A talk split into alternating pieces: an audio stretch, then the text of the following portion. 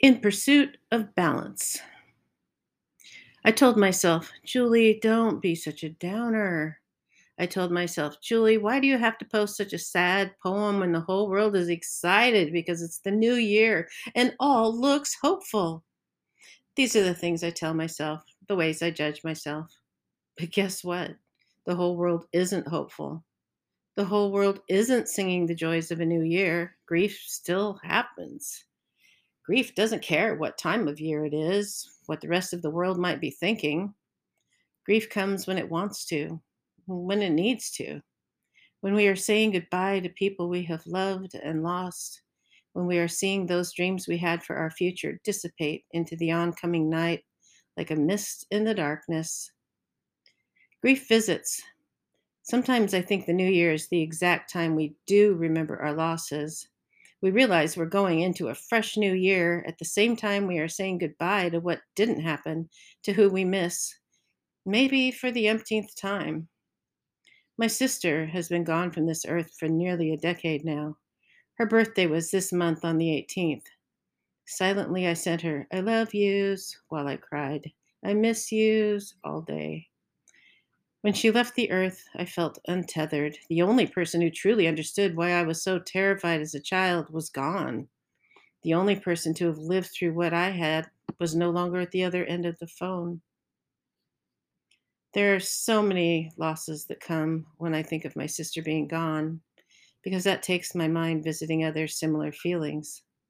The loss of any parent thinking I was worth loving without condition, the loss of what I thought staying in my marriage would bring partners understanding and loving each other through the good and the bad. That mutuality I crave in any relationship. The loss of the first relationship after my divorce, hopes, dreams, and whatnot. But he and I make better friends, wanting different things. The loss of friends who were gone way too soon, like my friend and boss Adele, who encouraged me to do foster care after the loss of four babies to miscarriage.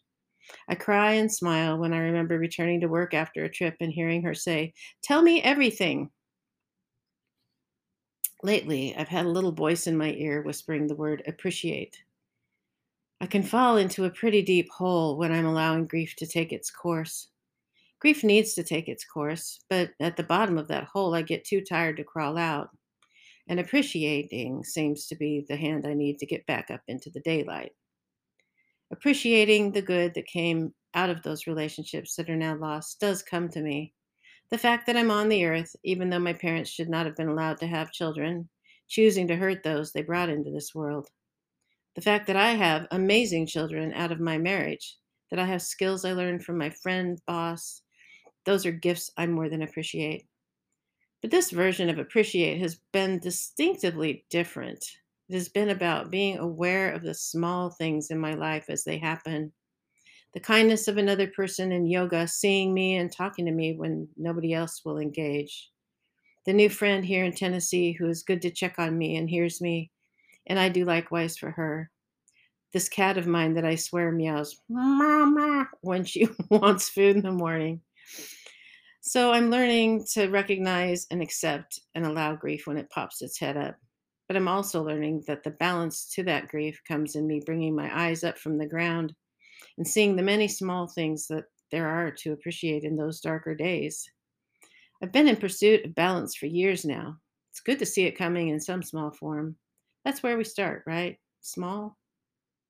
The bring your own beverage conversation. Mine at the moment is decaf coffee.